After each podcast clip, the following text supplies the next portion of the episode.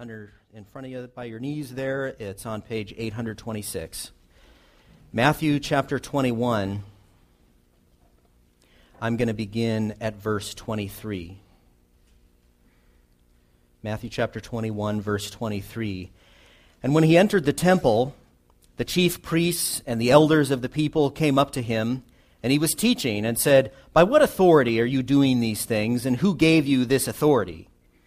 Jesus answered, answered them, I will also ask you a question. And if you tell me the answer, then I also will tell you by what authority I do these things. The baptism of John, from where did it come? From heaven or from man? And they discussed it among themselves, saying, If we say from heaven, then he's going to say, Why didn't you believe in him? But if we say from man, we're afraid of the crowd, for they all hold that John was a prophet. For they answered Jesus, We do not know. And he said to them, Neither will I tell you by what authority I do these things. What do you think? A man had two sons, and he went to the first and said, Son, go and work in the vineyard today. And he answered, I will not. But afterward he changed his mind and went. And he went to the other son and said the same. And he answered, I go, sir, but did not go. Which of the two did the will of his father? They said, The first. Jesus said to them, Truly I say to you, the tax collectors and the prostitutes go into the kingdom of God before you. For John came to you in the way of righteousness, and you did not believe him. But the tax collectors and the prostitutes believed him, and even when you saw it, you did not afterward change your minds and believe him. This is the word of the Lord. Thanks be to God. Please be seated.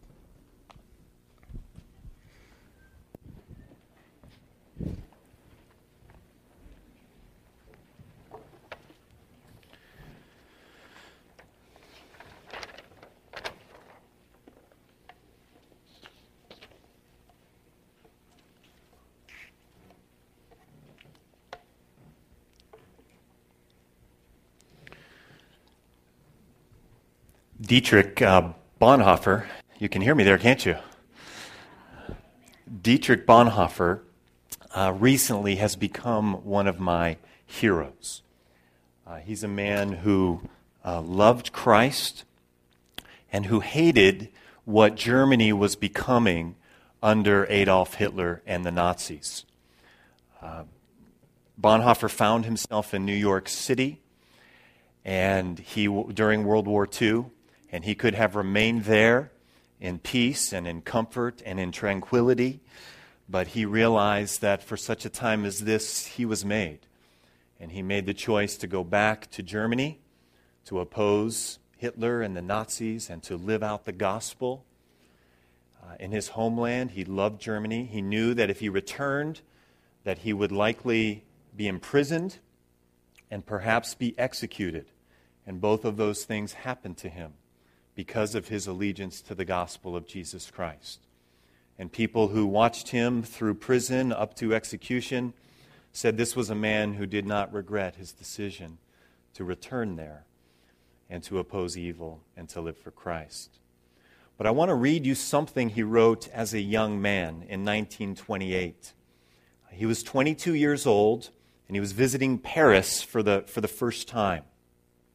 He writes this on Sunday afternoon, I attended an extremely festive high mass in Sacre Coeur, this uh, majestic uh, cathedral on a hill in Paris. Maybe some of you uh, have been there. Uh, he goes on, yeah, pardon my French there. How do you say that? There we go. Perfect. I love a congregation that interacts with me. So I'm going to have a couple others here. You can help me out too. Um, so he's at this place uh, this majestic uh, cathedral. He goes on, he writes, The people in the church were almost exclusively from Montmartre. Uh, prostitutes and their men went to Mass, submitted to all the ceremonies. It was an enormously impressive picture. And once again, one could see quite clearly how close, precisely through their fate and guilt, these most heavily burdened people are to the heart of the gospel. He's talking about prostitutes and their men here. I have long thought that the Tauentzienstrasse, that's uh, Berlin's red light district, uh, would be an extremely faithful field for church work. It's much easier for me uh, to imagine a praying murderer, a praying prostitute, than a vain person praying. Nothing is so at odds with prayer as vanity. As we read this account of this young man um, in this majestic uh, cathedral, seeing this shocking statement, the shocking uh, environment of prostitutes and their men coming into church. Uh, when we first read this, uh, it, it's kind of shocking to us.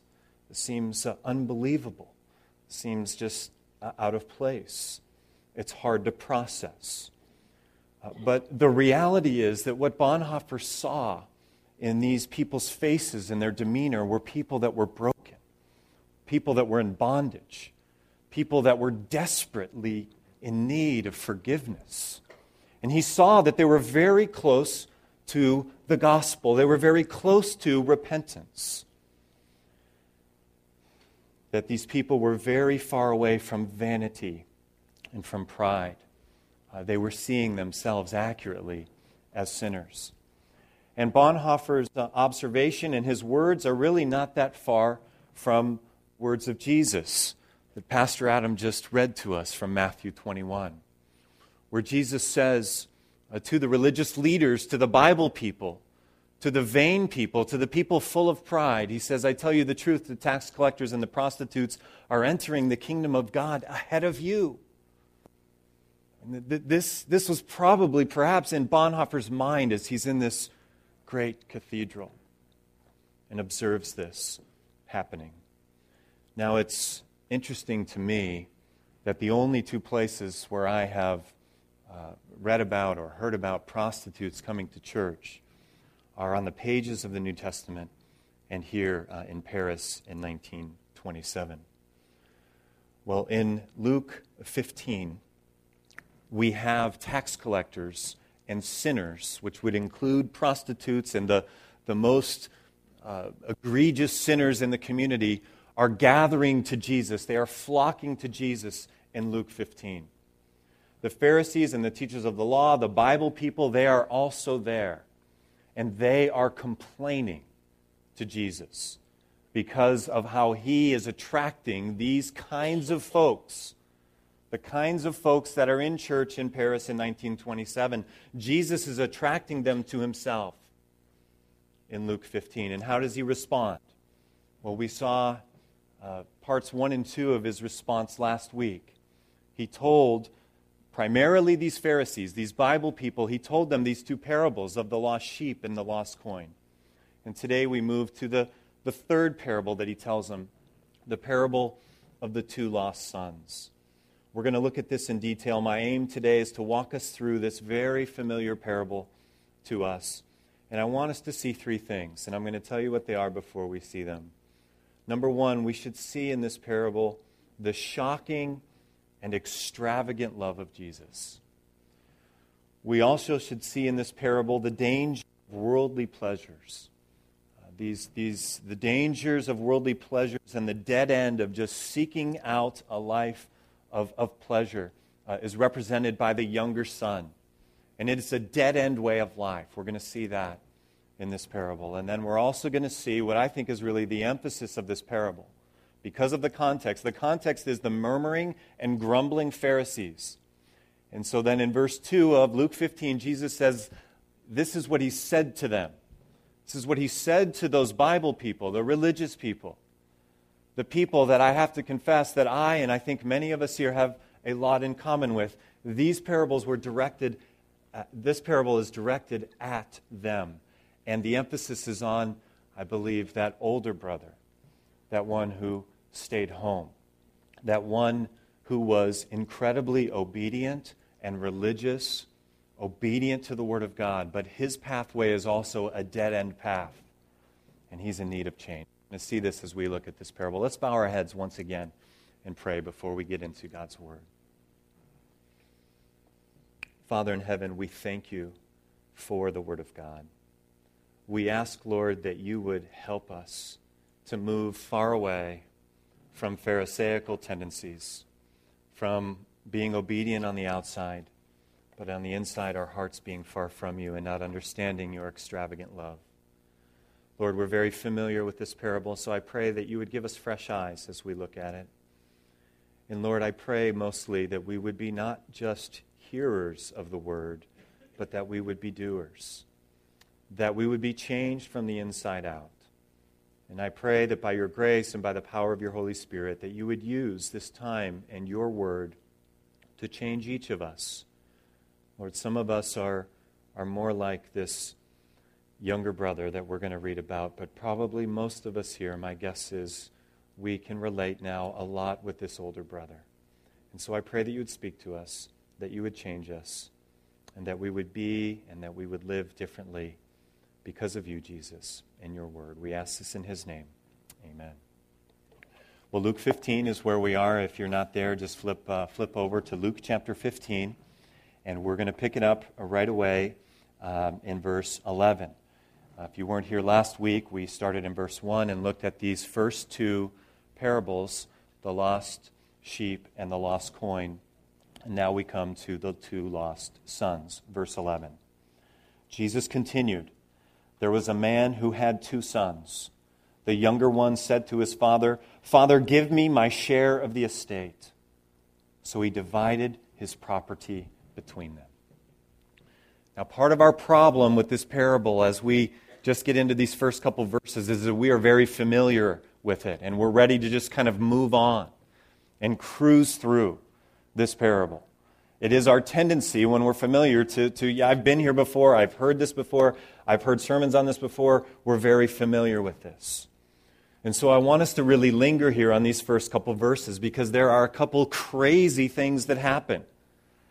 The first crazy thing that happens is this younger son has the audacity, has the boldness to go to his father and say, You know, Dad, I'm not really wanting to wait until you die. I know you've written some stuff in the will uh, for me, and I actually want it now, and I'm taking off, by the way. I mean, this is an audacious request. It's in, it deserves rebuke, it deserves correction, it deserves discipline, it deserves outrage, this request. Now, I could spend a lot of time talking about the first century culture of inheritance and all that, but we don't really need to do that. This is an outrageous request. You don't have to be an expert of first century culture.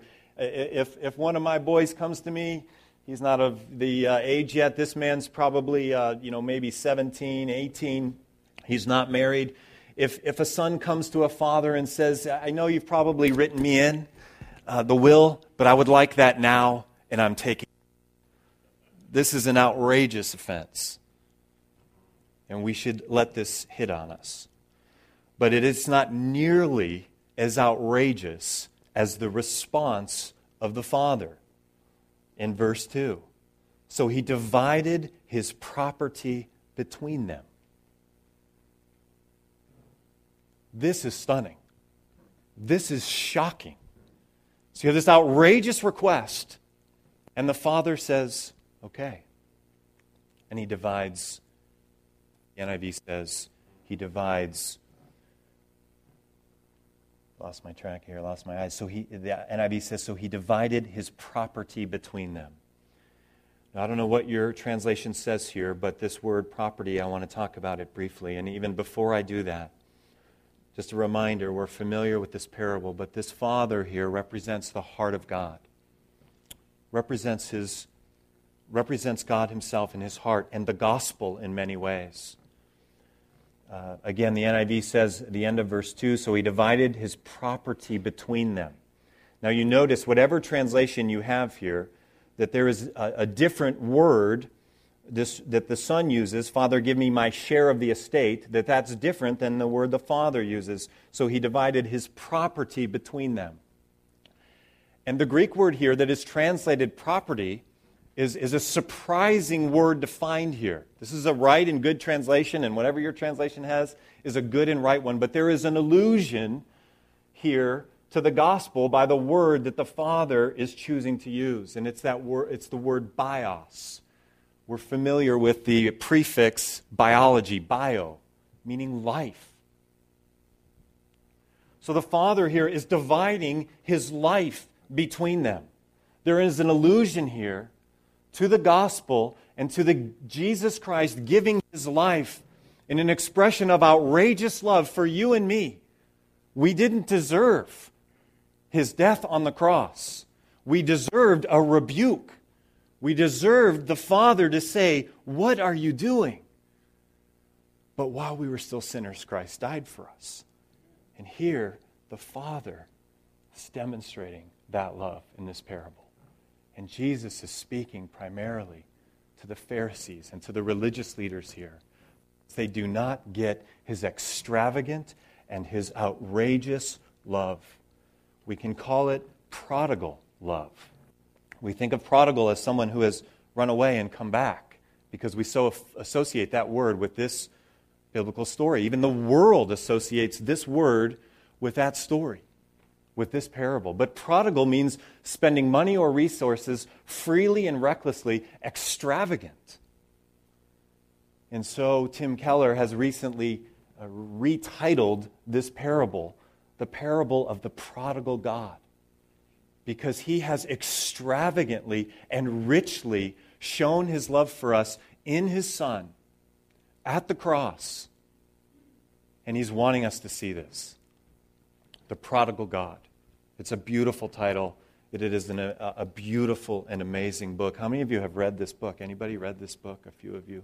You can read it in one setting. It is a, a beautiful, beautiful book and has influenced me. And so I'm mentioning it here uh, right at the outset. Okay, so we are just two verses in uh, here. That means I need to pick up the pace a little bit, or we're going to be here a long time. Verse 13. Not long after that, the younger son got together all he had, set off for a distant country, and there squandered his wealth in wild living. After he had spent everything, there was a severe famine in that whole country, and he began to be in need. What an understatement there.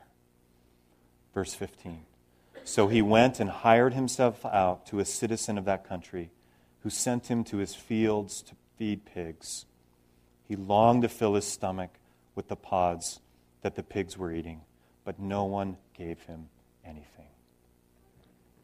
He is desperate. He's desperate. And Luke, the gospel writer, and the Holy Spirit has let us know that the providence of God is overseeing these these things, his desperate condition. He's gone to Vegas. He's got the card with the unlimited funds on it. So he thinks, and he's partying, and he's partying, and he has had a wonderful time. But then all of a sudden, there's a famine in Vegas. And the funds have run out. And the partying has run out, and the friends are gone. And there's no one there, and he is desperate.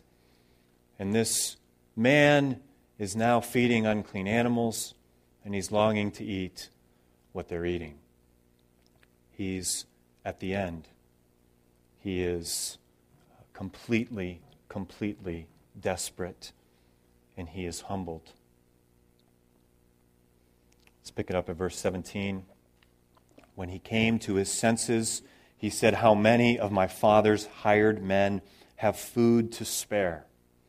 and here I am starving to death. I will set out and go back to my father and say to him, Father, I have sinned against heaven and against you. I am no longer worthy to be called your son. Make me like one of your hired men. So he got up and he went to his father. He knows his father is good. He knows his father is a good man. And this is what enables him to repent.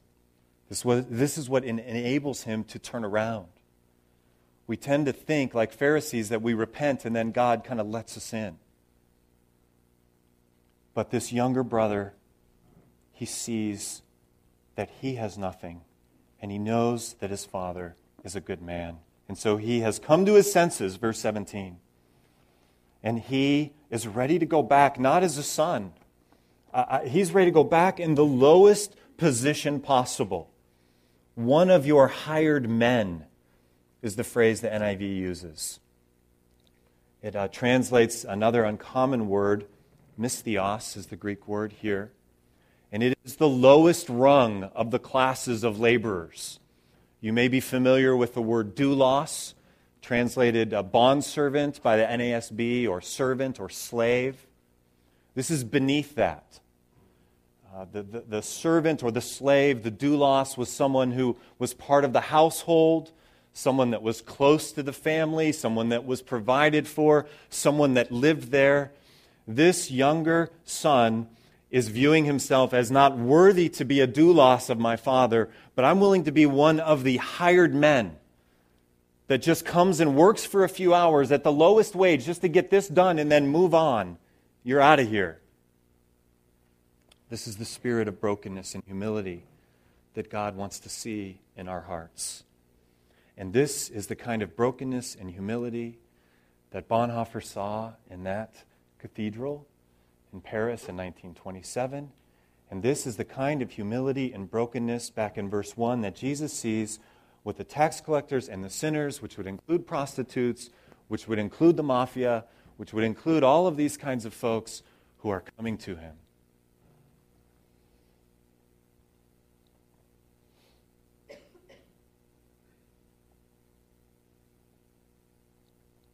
He's broken.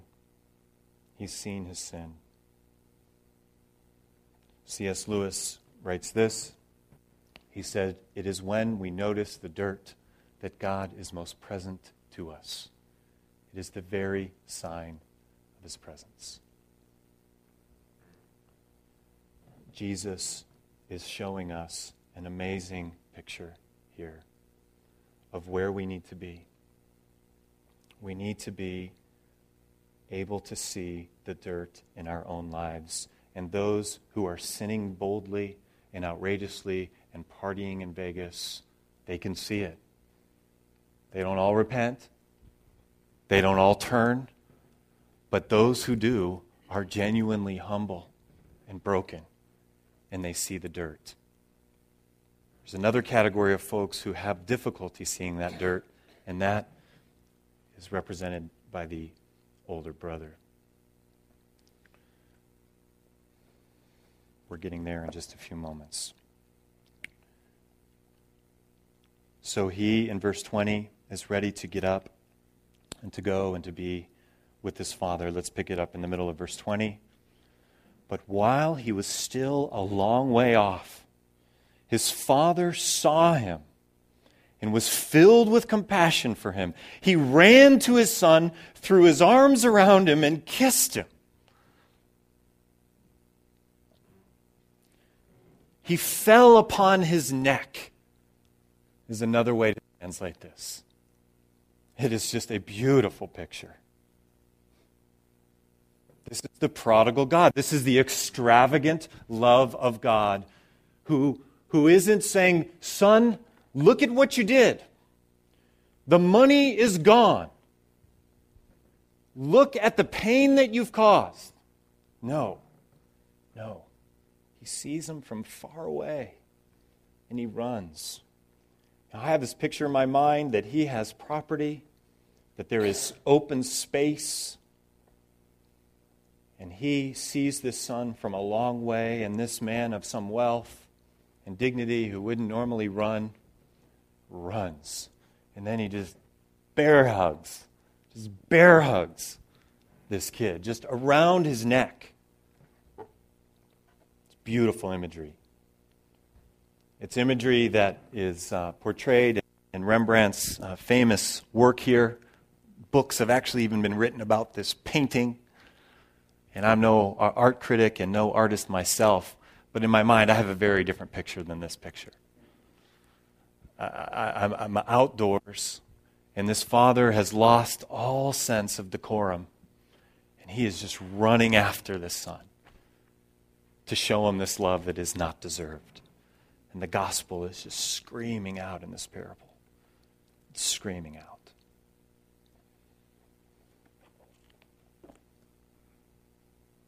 God loves us this way.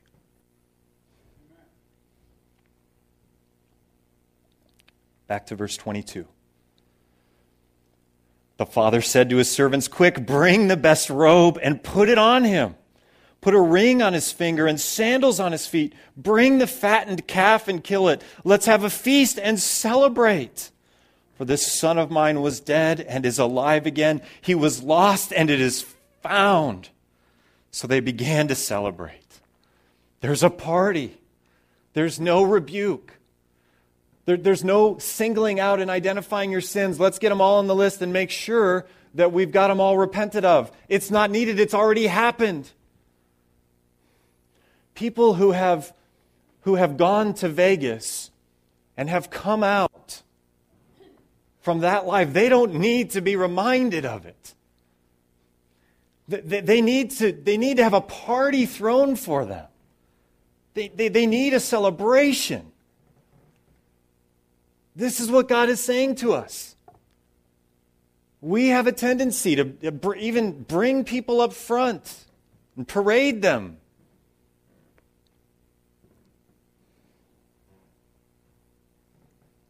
We're called to throw parties for sinners that come home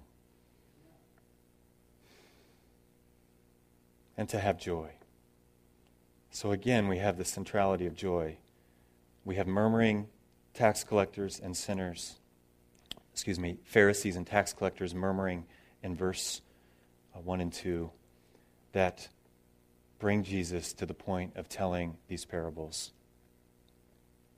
And one of the main themes we get is that there should be partying and joy in the cycle of the life of believers when we are welcoming others who have come from that, that distant land, that distant country, from Vegas when they've come home we should be having lots of parties and celebrations. And we should have joy. Going back to the sermon three weeks ago, we see here again that joy is a lagging indicator. That if we want joy, we need to seek after the lost and bring them back. And as we do that, it's one of the components of the joy of the Christian life. It's a beautiful picture of the prodigal God welcoming his son home. So that's part one. We get to part two, which is more of the emphasis, but I'm going to spend less time on so that we can go to lunch later. Um, but this is really where the emphasis should be on this older son. And I'm saying that because of what the text says, not because of some impression I had. But going back to verse 2, the Pharisees and the teachers of the law muttered, This man welcomes sinners and eats with them. And it's in response to that, verse 3, that Jesus tells this parable and the next parable and the third parable, the parable of the two lost sons. That's what we're looking at now. So we come to verse 25. Meanwhile, the older son was in the field. When he came near the house, he heard music and dancing, so he called one of the servants and asked him what was going on. Your brother has come, he replied, and your father has killed the fattened calf because he has him back safe and sound. Let's pause here for a moment. Notice that the older son is in the field. This is the perfect child. He, he, he's out working in the field when this happens. He, he, he's out there. He, he's, he's, he's missing out on the party. And so look at his response in verse 28. The older brother became angry and refused to go in. So his father went out and pleaded with him. But he answered his father, Look, all these years I've been slaving for you and never disobeyed your orders. Yet you never gave me even a young goat so I could celebrate with my friends. But when this son of yours, who has squandered your property with prostitutes, comes home, you kill the fattened calf for him?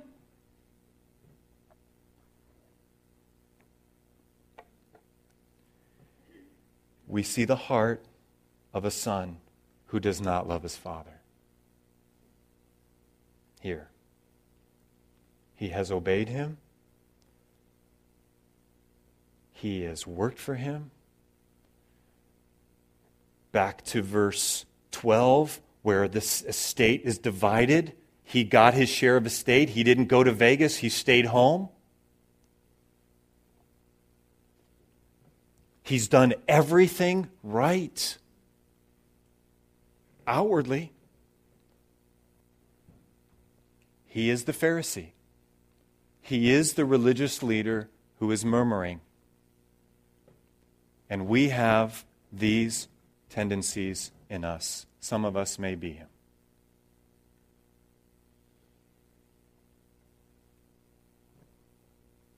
We're upset because God hasn't done what we want him to do. And so this is a false God. I'm going to obey you, and here's what you're going to do for me. You're going to give me a certain kind of home, certain kind of spouse, certain kind of children, certain kind of life. And I'm going to obey you. That's how it works. This is the second dead end of how to live life. The first dead end is to party and go to Vegas. The second dead end is to do everything right, to follow and obey the Word of God, even. But we're doing it as part of an exchange for what I'm expecting of you, God, and I'm using you instead of allowing you to use me.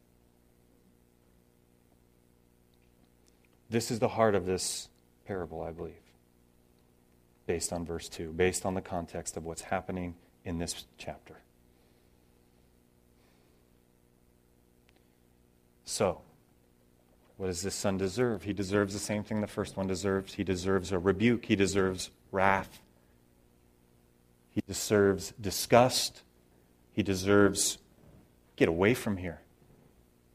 We're having a party inside, and with that attitude, you get out of here. But what does he get? Verse 31 My son, the father said, You are always with me, and everything I have is yours. But we had to celebrate and be glad because this brother of yours was dead and is alive again. He was lost and is found. Paraphrase here you need to come in and party, son. You need to repent. You need to have a real relationship with the Father.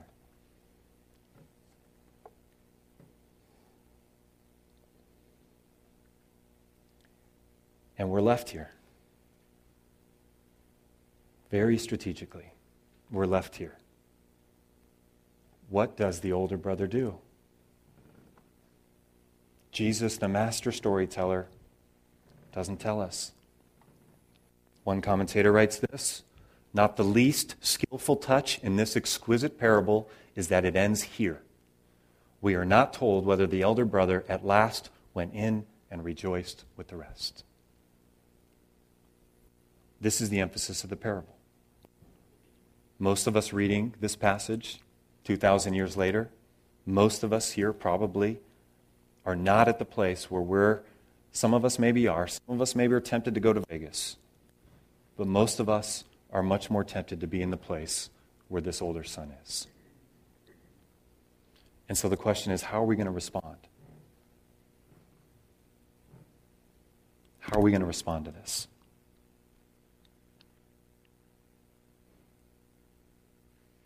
That's where the parable leaves us. And although there's been application throughout this entire text and sermon this morning, I want to finish our time talking about specifically three ways that we would respond to this parable. Anytime we read the Word of God, study the Word of God, preach the Word of God, we need to be thinking, how would God have me respond? And I don't know how you need to respond. I know how I need to respond. God just blew me away this week as I studied this. I've read this parable so many times as I read it this week, I just I felt like it was the first time. I, I was just just so thankful for God's amazing love to me. How do we respond? Three things I want to say in how we respond. Number one, we need to repent of sinful motives for good works. This is from the older brother. He doesn't have a Vegas to confess. He hasn't been with pride. He's been a good steward of the money that his father split. He's done everything right externally. but internally his, his heart is far from God. And so he needs to repent of his sinful motives for his good works. And this is something, if we are believers in the Lord Jesus, we need to get to be really good at. Pastors, especially, to stand up in front of, of, of crowds of people every week and speak to them. That'll do a number on you, pride wise, vanity wise. To lead Bible studies, to lead small groups, to be Sunday school teachers. We can become so prideful, even in doing the most godly things. And this is what the older son experienced. And this is what Jesus is wanting us to see in this parable that we need to repent. Those of us who have older brother tendencies, we need to repent of those tendencies. Those of us who are older brothers need to believe in Jesus, the Jesus of, of the Bible and the Jesus of, of this parable. But for those of us who have been born again and who are believers, I put myself in that category, but who have Pharisaical tendencies, we need to work on this of repenting of sinful motives for good works. Uh, Tim Keller uh, puts it this way he says, To truly become Christians, we must also repent of the reasons we ever did anything right. Pharisees only repent of their sins, but Christians repent for the very roots of their righteousness, too. We must learn how to repent of sin under all our other sins, or the sin under all our other good works as I'm putting it, which can be sins.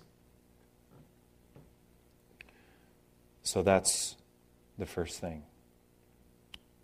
First thing I want to say repent of sinful motives for good works. The second thing is this that we need to stop complaining about and separating from irritating sinners. Now, I hit this some last week. There's a tension in Scripture. We're called to be separate and holy the context there is, is in intimate relationships. We, we, we should not marry an unbeliever. We shouldn't be in close, intimate relationships, business relationships, perhaps, with unbelievers. We are called to be separate and, and holy. The ones who influence us the most must be believers. And we need to be seeking out and saving lost and going after them. That is the heart of God in all three of these parables is seeking the lost the lost sheep, the lost coin, the lost son, the father going out of doors when he's a far way off and seeking him out even before he's had a chance to repent and confess.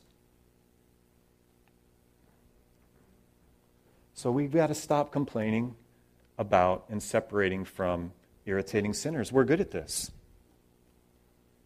We can get in our La-Z-Boy chair and get Fox News on the TV or Rush Limbaugh or whomever and complain about liberals and homosexuals and our liberal state and government. That is Phariseeism. Christianity is showing extravagant love to those people.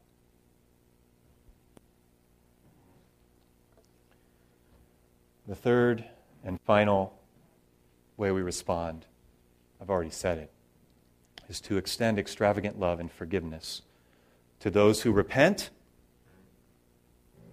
That's the younger son. The younger son has repented. We sh- and he has shown love to the father. But what's mind boggling is that the son who doesn't repent, we're left hanging in the parable, the older son, he's not repented, and yet the father shows love to him. Everything I have is yours, he says to him. And he's literally already given him everything. His inheritance has already been given. The transfer has occurred. The attorneys have signed the documents. But he's given him more than that. He's given him his life. his bios. And so we should see the gospel here. We should see a prodigal God.